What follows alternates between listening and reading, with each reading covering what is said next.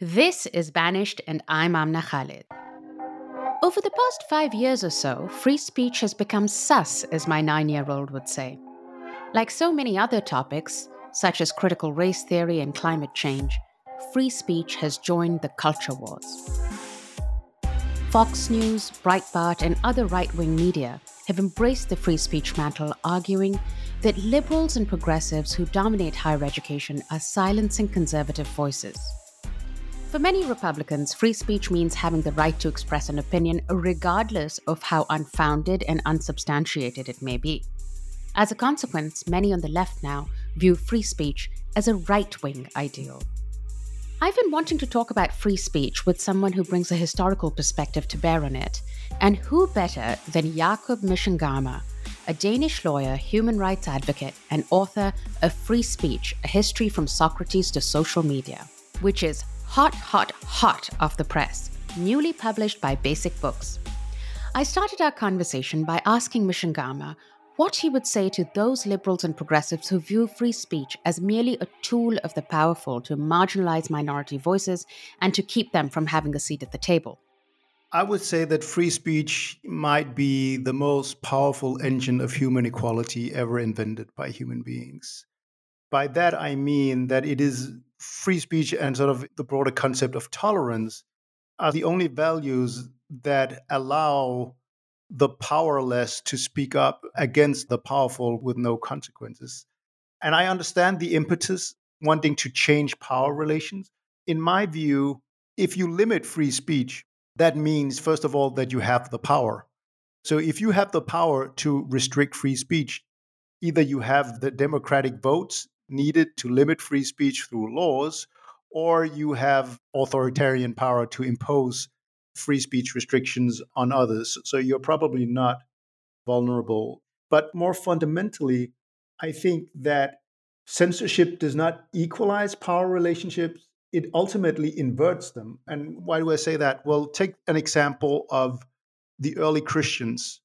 So the early Christians were on and off persecuted by the Roman Empire. But when Christianity becomes the state religion of the Roman Empire, Christians persecute not only pagans, but heretical Christians. So suddenly the underdogs are now sat on the throne and then use their power to persecute others. So that's not an equalizing. That is an inversion of power relationship. You could say the same with socialism. Take Karl Marx, for instance. He's hounded around Europe and writes actually quite eloquently against censorship. Socialists and Marxists are heavily censored. And then what happens when, after the Russian Revolution, when the Bolsheviks assume power in Russia? Well, the first thing they do is to abolish free speech. And they have this internal discussion whether they shall uphold censorship. And Lenin is absolutely crystal clear. There's no way he's going to give free speech back to the enemies of the people. And the people are then identified with whatever ideas that Lenin and his party advance. And then I would say you could take a look at antebellum America, where take a state like Virginia. Virginia was the first state that in 1776 adopted a Declaration of Rights that protected press freedom. But then in 1835 or 1836, after a campaign by abolitionists targeting the South, Virginia adopted this really sweeping law that cracked down on abolitionist publications with draconian punishments. There were other Southern states where abolitionist literature was punishable by death. And I think, both slavery but also Jim Crow laws were entrenched through the use of censorship, whereas abolitionists like Frederick Douglass and later campaigners for racial equality like Ida B. Wells and later on in the civil rights movement, John Lewis, for instance, depended on free speech. And actually, one of the reasons why free speech is so strongly protected legally in the U.S. today is because the civil rights movement expanded the First Amendment with a number of landmark victories at the Supreme Court. Many Americans think that, the First Amendment was sort of our birthright and we always protected free speech absolutism, but that is very, very wrong. Long into the 20th century, the First Amendment offered a very different level of protection than it does now. And, you know, if you go into the first half of the 20th century, you could go to prison for 10 or 20 years if you peacefully opposed American involvement in World War I or advanced sort of socialist policies. So to me, free speech has really been indispensable for minorities and the disenfranchised and the powerless, whereas censorship has always been the go-to tool of oppression. And I think that is true up until this day. So you can't really, in my opinion, create equality through censorship. So you talk about other societies, and I actually would love for you to expand a little bit, because it really helps debunk some notions about Islamic societies that people today hold, which is like the scope of freedom of speech in Islamic societies prior to the kind of reign of orthodoxy that then grips them. So I'm really talking about the 8th, 9th, 10th centuries that you expand upon. And also, you know, how much of the production of knowledge and advancement in thinking was the result of cross-pollination between different cultures and societies, the roles that Arabic scholars played in preserving Greek philosophy and texts and translating them. Could you expand on that a little bit? Yeah. So I thought it was really interesting to look into what happened in the Abbasid Caliphate and adjacent territories, because there was, historians generally tend to hate the term golden age, but I'm going to use it anyways. So, sort of a golden age where basically almost all secular Greek works on philosophy and medicine and science were translated by this Arabic translation movement. It would be wrong to say that during the Caliphate there was free speech or freedom of conscience, but there was a much wider scope for free thought than there was in contemporary medieval Europe, for instance. And you had some great philosophers who would influence immensely later Western philosophers. But you also had some of the very first free thinkers, like Razi, for instance, who articulate ideas that come stumblingly close to arguing for free speech, and why the close-mindedness of religious orthodoxy is something to be avoided, and why it's important to be able to question everything. These are thoughts being articulated much, much earlier than when such thoughts would be articulated in Western Europe. And then, unfortunately, as you alluded to, there's a tendency towards orthodoxy. So this development, there's still a lot of Islamic scholarship and philosophy that goes on, but you could say the red lines become much more narrow. So basically, you're not allowed to the same degree to sort of question specific orthodoxies of Islam that previous thinkers had done. But I think that's an incredibly important part of the history of free speech. You spoke about, and you developed this in your book as well, and I think this speaks to why people have such a oppositional understanding of what free speech does and means, which is the elitist conception of free speech versus the non-elitist conception of free speech. I think that distinction is worthwhile precisely because it shows how it can be weaponized in interesting ways, but actually means something very different when it's being weaponized by the elite. So can you expand and explain what that distinction is?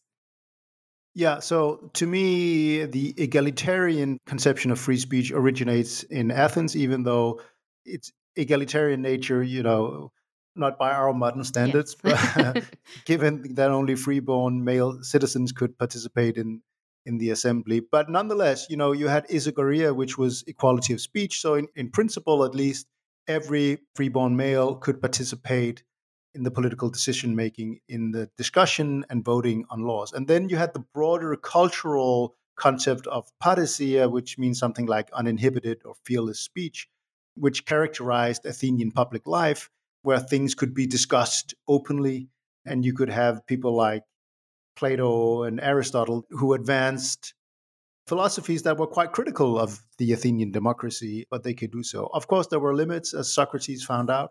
So it was not free speech absolutism, but it was a culture, I would say, of free speech. And then I contrast that with an elitist free speech tradition, which I find in Rome, specifically in the Roman Republic, where, for instance, in the assemblies, it would be elite magistrates that addressed these assemblies, whereas the participants could not speak directly. And so it was basically a learned elite, like senators, like Cicero, who were seen as those who exercised free speech and who were sort of very much opposed to the egalitarian democratic ideals of Athens, which they saw as the rule of the mob. And those two traditions, I think, have clashed.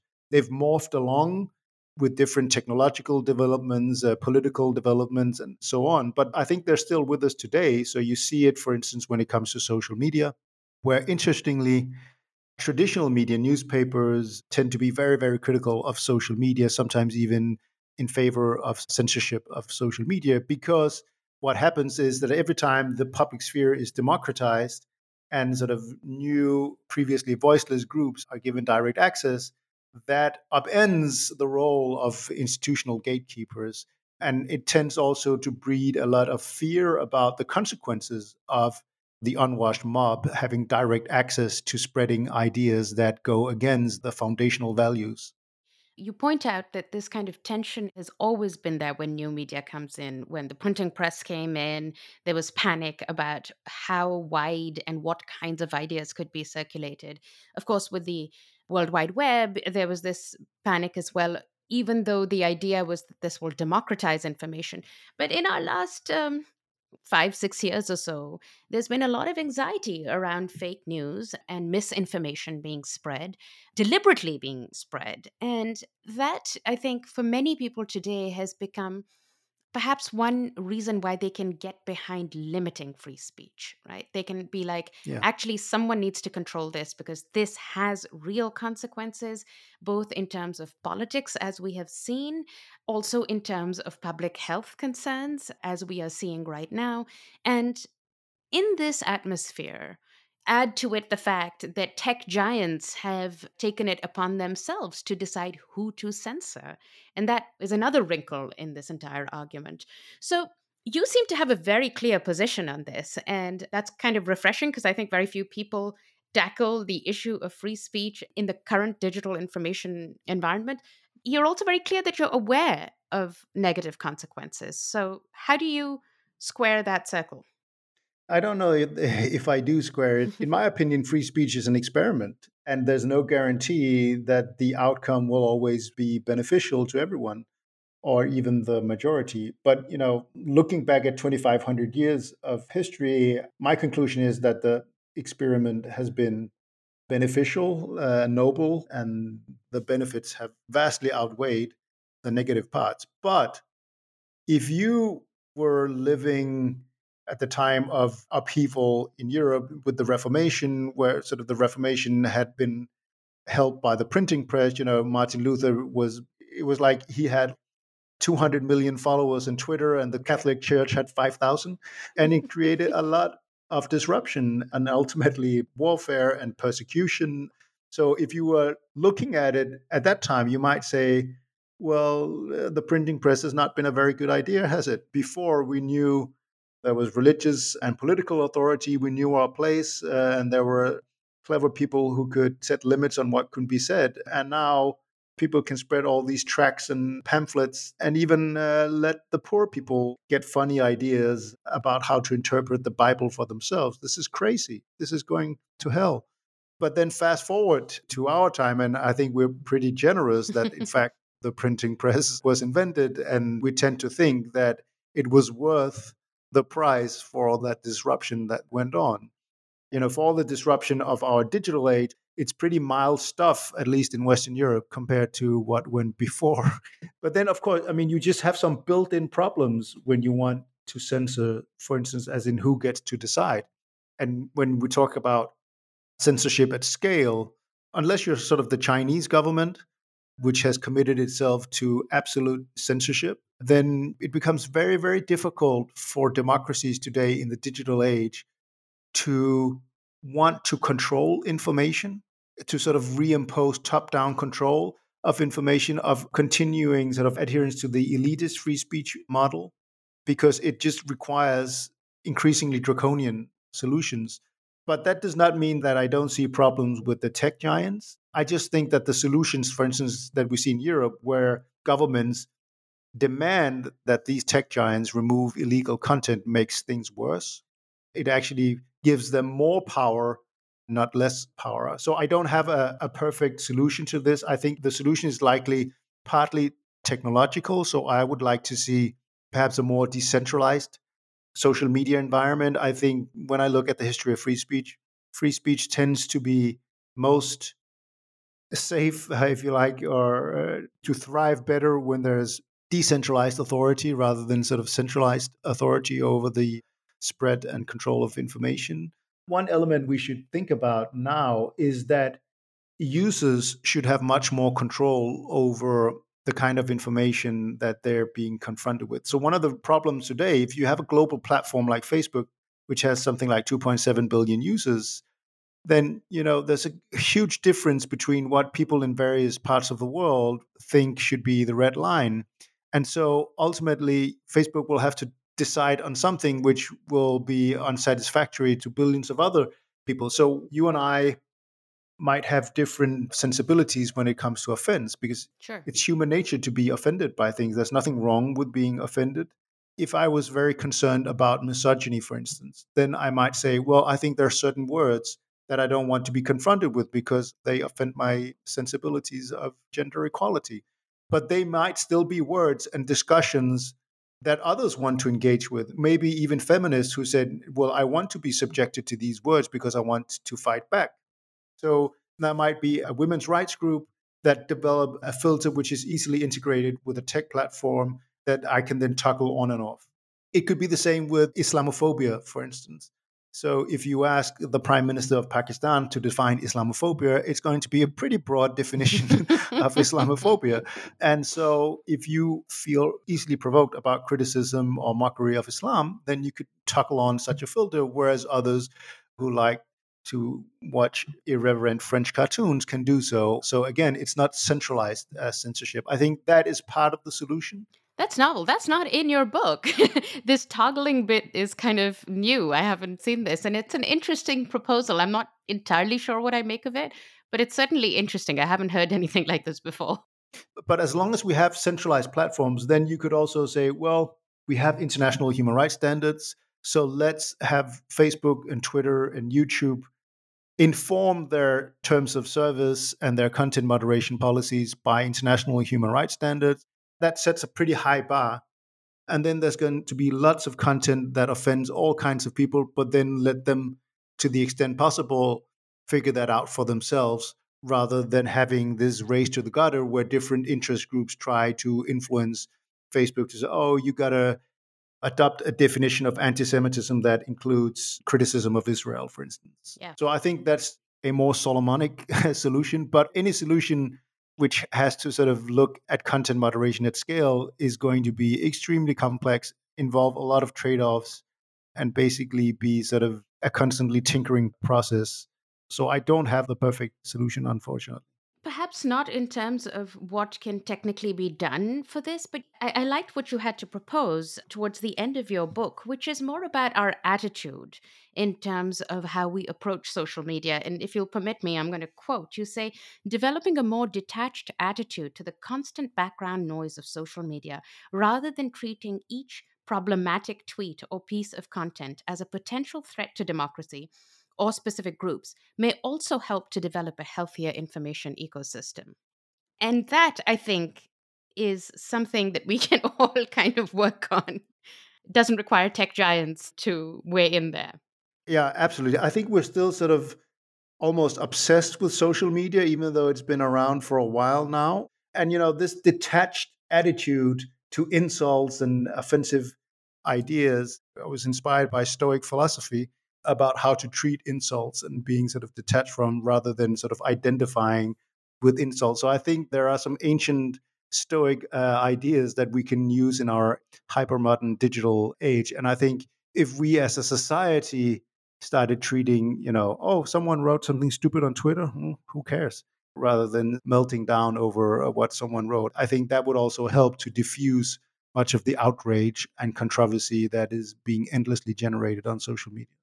Many people in the US look to hate speech laws in Europe as a model to follow. And you have a very clear position. I'm going to read from your book again. You say, European laws against hatred and offense have also undergone scope creep as ever more groups have successfully lobbied for the recognition and respect thought to follow from the protected status. However, this development has inadvertently led to situations where some of the marginalized groups supposed to benefit from hate speech laws have been targeted and pitted against each other. I think this is a really important point that you're making, especially to address claims that Europe somehow has it figured out when it comes to policing of speech. And I'd like you to dwell on this and elaborate it a little bit for our listeners. Yeah, well, I think, you know, it goes without saying that the more specific groups are protected against hate speech, the bigger the likelihood that some of these groups are going to clash. And so you see it, for instance, with LGBT versus religious conservatives. So you've had situations where LGBT persons or organizations have gone after religious conservatives who hold views that the LGBT movement find hateful. But then you've also seen the other way around, where LGBT persons have said something about religious groups, and then religious groups have been able to use laws to shut them up. And now we see a movement towards hate speech laws, including categories like gender identity, gender expression, and also moving into the territory of misogyny. And then what you're likely to see is a conflict between radical feminists and trans women. So you'll see that play out, and then it'll suddenly be the police and courts who have to take sides and determine who is more worthy of protection in these debates. It's really interesting to see France, for instance. France cracks down on hate speech quite a bit, but it also frequently targets minorities. So last year, the French government administratively banned this organization which worked against discrimination of Muslims and said that they were engaged in apology of terrorism, in Islamism and anti-Semitism. And actually, if you go to the UK, the very first person who was convicted for sort of hate speech when hate speech law was introduced in the 60s was a black man, was a black radical. And initially, what happened was that a number of black people were convicted, whereas sort of powerful white politicians were not convicted. So, and that actually created more resentment. And also, you know, is Europe doing a lot better when it comes to hate crimes than the US, for instance? You know, there's a lot of things you can criticize in the US, but are Jews more secure on the streets of Germany than on the streets of New York? I'm not sure. And even if, you know, we saw this horrific incident with the British Muslim holding hostages in a synagogue in the US. My impression is that the relationship between Muslims and Jews in the US is less complicated than it is in Europe, where unfortunately it is often highly charged. So I don't know that these laws have achieved the results that they want. It's really interesting. For instance, the European Commission, the executive arm of the European Union, wants to make hate speech an EU crime. So basically, the Commission can define what hate speech should mean across all 27 member states and also set sort of minimum punishments.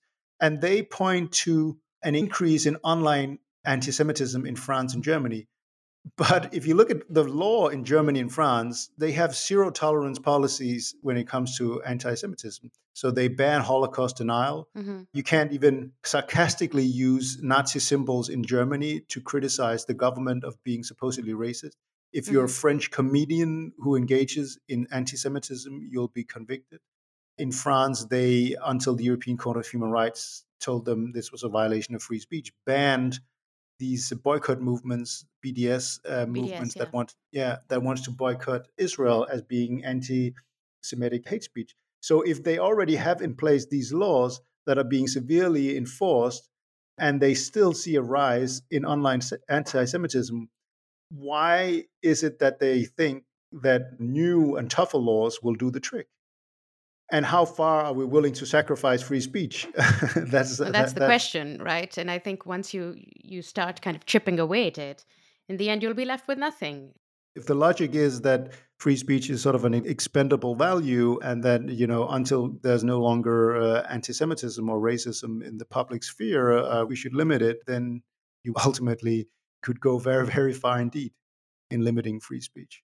Your book, you know, among other things, you know, the content, the richness is so incredibly readable. I have to say, as an academic who's used to reading really stilted academic writing, which is tough to get through. This one was such a pleasure to read. It was such a breeze. I actually had to remind myself that I was reading it for work and not just for pleasure. So I do highly recommend it. Jakob, thank you so much for joining us. This has been a fantastic conversation, and I think your book is an incredible, we need it. Thank you so much. It was a real pleasure and a privilege to be on. I hope that we'll meet again, whether in the virtual or physical world. Jakob Mchangama is the author of Free Speech, A History from Socrates to Social Media. He drew a distinction earlier between what he calls an egalitarian model of free speech, ancient Greece, and an elitist model, ancient Rome. I asked him to give me a more modern example of the elitist model, whereby the group with power enjoys unfettered free speech, while others are more restricted. Here, as a postscript, is what he said. Germany is very much a key example of a state where elitist free speech has been the norm. So in the 1870s and 80s, for instance, during Bismarck, the socialists and social democrats were utterly repressed. So any socialist newspapers or the like were banned. Socialist journalists were imprisoned. The Weimar Republic was much more open to free speech and had constitutional protections of it, but it still had emergency laws, and most fatally, an emergency clause in its constitution, I believe it's Article 48, that was supposed to protect democracy, which ultimately ended up being used by the Nazis to dismantle the very democracy it was supposed to protect. And I think if you look at the laws that were being adopted more and more desperately by Weimar authorities, they go much, much further than we would be comfortable with in democracy today. So, for instance, there were laws in the Weimar Republic that said that the government could administratively ban a newspaper if they thought it was publishing false information or were sort of saying things that went against the state or public official. Now, imagine the outcry if, Boris Johnson said, we're going to shut down The Guardian because I don't like the way they covered. Well, there were many reasons for an outcry against Boris Johnson right now, but yes, that would exactly. Be an additional one. He might not like the coverage of his partying at Downing Street. Hitler was banned from speaking publicly. Joseph Goebbels founded a newspaper called Der Angriff, which was sort of trolling Jews. And he bragged that he was the most frequently censored newspaper in Weimar, Germany. Of course, the radio was heavily censored, so Nazis and communists could not go on air. It was basically pro-government broadcasts. And I think the flip side of that was that basically, initially, the Nazis could use the existing laws and institutions to their benefit. So even before the Reichstag's fire, I believe on February 4th, they basically just tightened existing laws to basically go after fake news. And there's this quote by Goebbels who says that now bans are going to pop like crazy and all the Jewish newspapers who gave us so much grief are going to disappear from the streets of Berlin. And then, of course, with the Reichstag's fire, then there comes the Reichstag's fire decree, where the Nazis are able to use the Weimar Constitution to suspend civil liberties, including freedom of the press, freedom of association, and so on. And then in the span of something like 6 months, they've created a totalitarian one-party state. I do not argue that if the Weimar Republic had been completely laissez-faire on free speech, Nazism would not have triumphed. That is not my argument. I think the reasons why things happened the way they did are very complex, and I don't think free speech is the only or even the most important explanation, but I think it poses a problem to those who say that the lessons of the totalitarian takeover of Germany is that you have to commit to militant democracy, in the words of Karl Löwenstein, because to me at least, the history doesn't bear that out. And again, I'm not saying that a more pro-free speech policy would have led to a different result. And you could, of course, also argue that the Weimar Republic should have gone even further.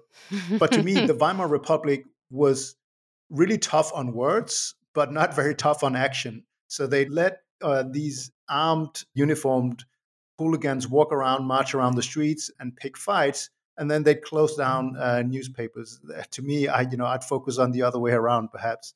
And of course, the Weimar courts were were hopelessly biased towards right-wing movements. And you know, Hitler obviously should have been sent to prison for a very, very long time after the putsch, because that had nothing to do with free speech. That was a violent attempt to overthrow the government.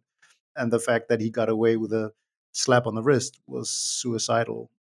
I see that you're being very careful in making sure that you're not saying that had there been complete freedom of speech, there would have been no Holocaust. Of course, we can't know, and we can't do history by counterfactuals.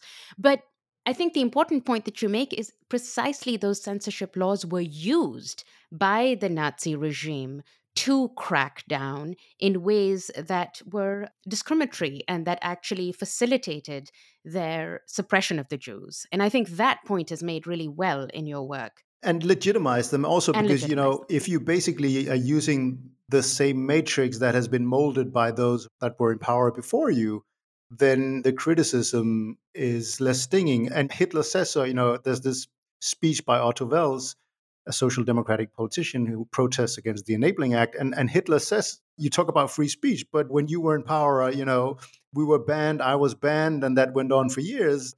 Now, of course, that is completely insincere on the part of Hitler, because you go back to 1920 in one of his first speeches, and he makes it very clear that free speech is completely odious to him, and he wants to ban all kinds of ideas.